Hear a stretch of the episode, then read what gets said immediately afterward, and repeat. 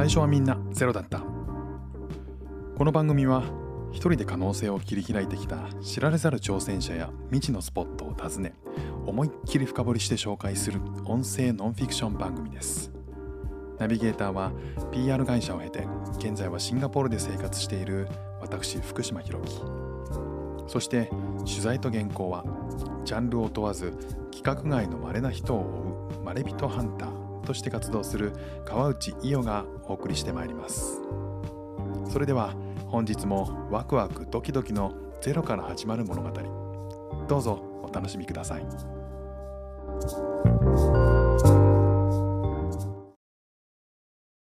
生後3ヶ月の一人息子は全盲だった。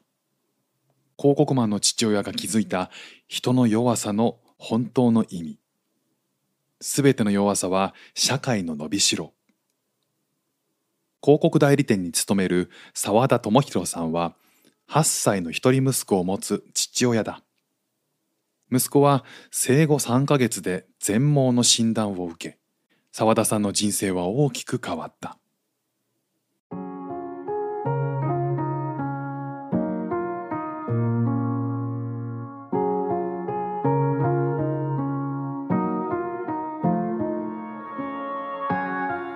チャプター1世界中のあらゆる神に祈った日。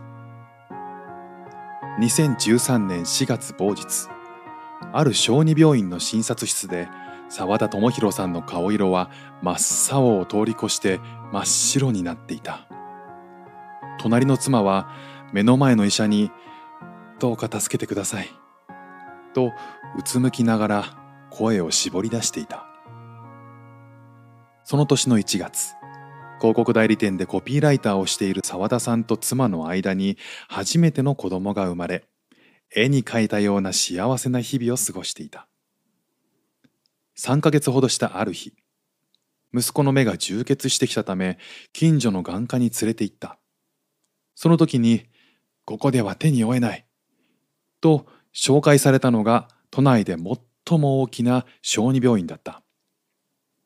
いくつかの検査をした結果左目が網膜肥だ。右目が網膜異形成という病気だと分かった。それぞれの詳しい説明を省くが分かりやすく一言で表すなら全盲という診断。この3ヶ月長男の目には何も映っていなかったのだ。追い打ちをかけるように医者が告げた。眼球の奥に異物があります。それが悪性腫瘍だとしたら命の危険もあります。それを聞いた時澤田さんはあまりのショックと恐怖に凍りついた。妻がどんな様子なのか気にする余裕もなかった。今すぐ検査が必要という医師の説明にうなずき手続きをする。検査はその日のうちに行われたが結果が出るまでに数時間かかる。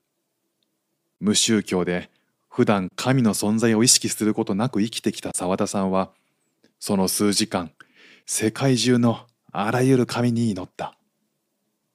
息子を助けてください。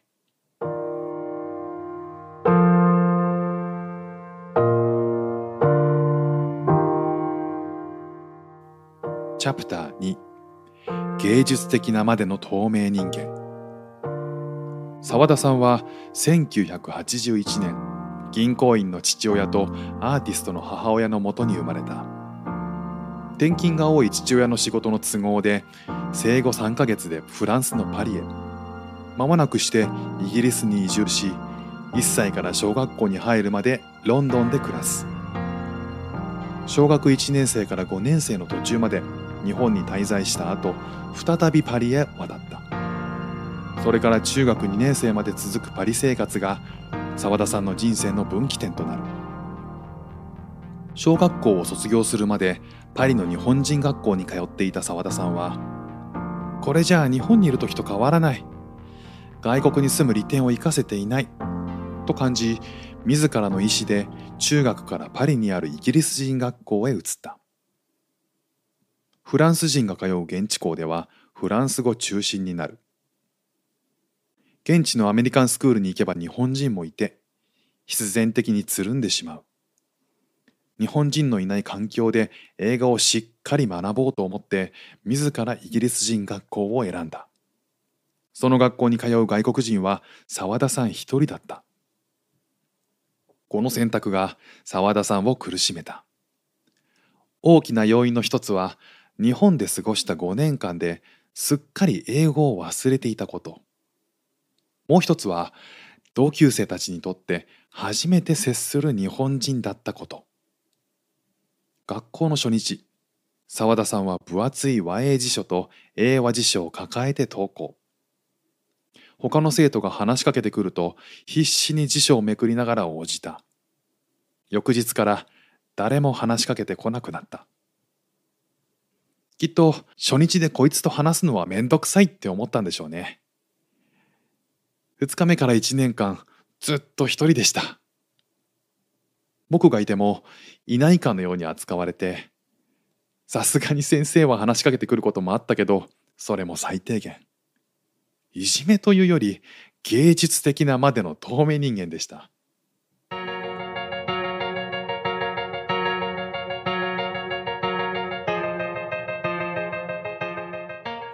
チャプター3地獄のような日々で救いとなった本と漫画。自分で選んだ道だから学校を変えたいと親に訴えるのもはばかられる。その頃は不登校という言葉もなく13歳の少年には学校に行かないという選択肢も思いつかない。学校で空気のように過ごした毎日を澤田さんは地獄と表す。地獄で生きる澤田さんを救ったのは日本の書籍と自分で書く漫画だった。江戸川乱歩から赤川次郎までフランスの図書館に置かれている日本の本を片っ端から読み漁った。そのうちに物語だけでなく日本語自体に興味を持った。なぜひらがなカタカナ漢字の3種類が混在しているのかなぜ一人称だけでこんなにたくさんの種類があるのか。日本語の複雑さや表現の豊かさに見せられた。本を読んでいない時は野球もの冒険ものなどの漫画を描いていた。それは誰かに見せるためではなく自分のために描いていたという。僕は当時世界に対してアウェー感を感じていました。透明人間なので生きていること自体が敵の本拠地に乗り込んで試合するみたいなプレッシャーがあって。だから想像の世界では自分が安心できるホームグラウンドを描いてました。頭の中のイメージを発散することで自分を癒すセルフセラピーみたいなものですね。澤田さんにとって幸運だったのは透明人間生活が1年で終わったこと。2年生に進級するタイミングで入学してきたパキスタン人のアデル君が英語をほとんど話せなかったこともあり2人で過ごすようになったのだ。アデル君の存在で随分と孤独が癒されたという。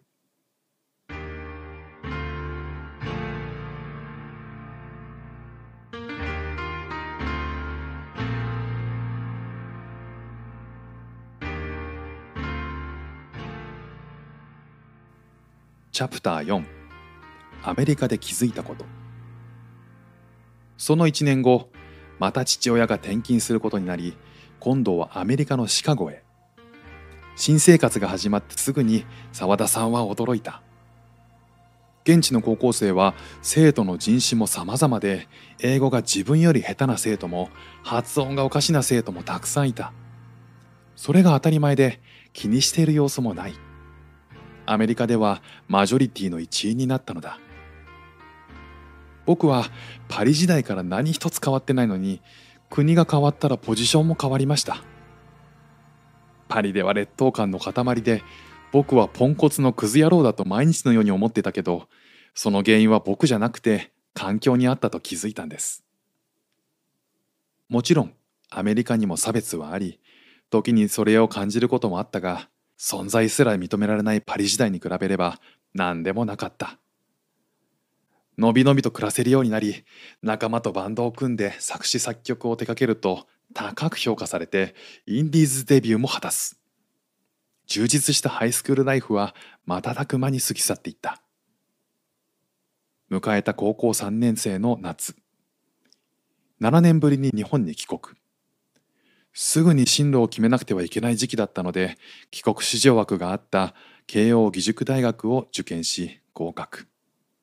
さあようやく差別を受けない母国に戻ったし大学生活をパーッと楽しもうとは思えなかった。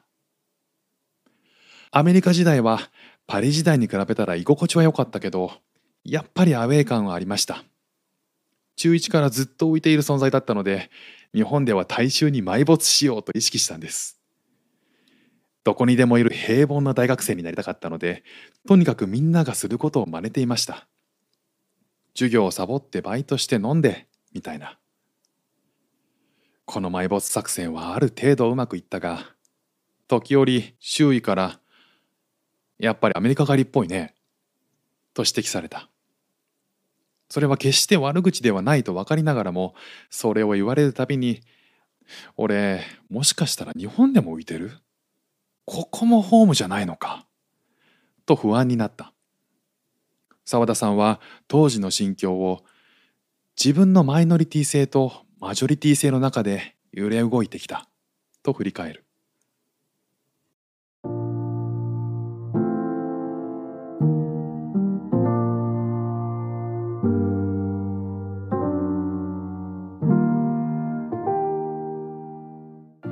チャプター5広告代理店の花形職人。就職活動で広告代理店に入ろうと考えたのはポジションが自分と似ていると思ったからだ。転勤が多かったから僕はどこにも所属している感覚がなくて何かと何かの狭間というポジションが染みついていました。流動的な環境に慣れていて変化し続けていかないと不安なんです。その点広告代理店はいろいろな企業とやり取りするから間にある存在ですよね。そこに僕は中学生の頃からずっと日本語の繊細さや多様さの表現が好きだったから言葉を使って企業のイメージを良くしたり商品のことを知ってもらったり売り上げを伸ばすのは魅力的だなと思いました。2004年広告代理店に入社。最初の1年は営業に配属され転局試験に合格して2年目からクリエイティブ局のコピーライター職に就いた。念願の言葉を操る仕事だ。最初の頃は鳴かず飛ばずで暗中模索した時期もあったが少しずつ評価される仕事が増えた。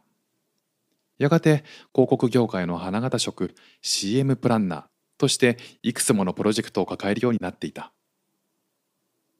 仕事の規模が大きくなるのは誇らしいこと。それなのに違和感が膨れ上がっていた。いわゆる大企業の王道的な広告を作る仕事って成功パターンがあるんですよ。それを踏襲すればインパクトのある効果的な広告になる。でも僕は自分を型にはめるのは苦手で納得できる仕事ができませんでした。それでも会社としては問題ないんです。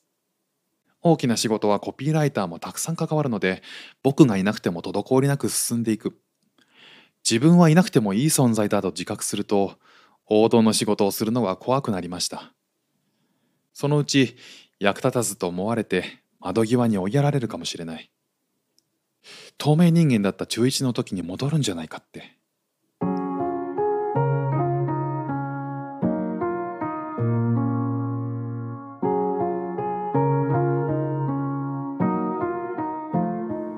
チャプター6漫画と音楽を武器に切り開いた道。脳裏によみがえる地獄のパリ時代。あの頃には絶対に戻りたくない。ただ広告会社のコピーライターを辞めるつもりはなかった。社会の狭間で言葉を駆使する仕事は好きで他にやりたいこともない。ではどうするか。この時パリからアメリカに渡った時のことを思い出した。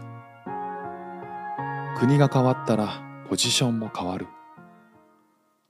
澤田さんは世の中のコピーライターの99%が走り肩をぶつけ合いながら競争する王道から外れ違う道を探そうと考えた。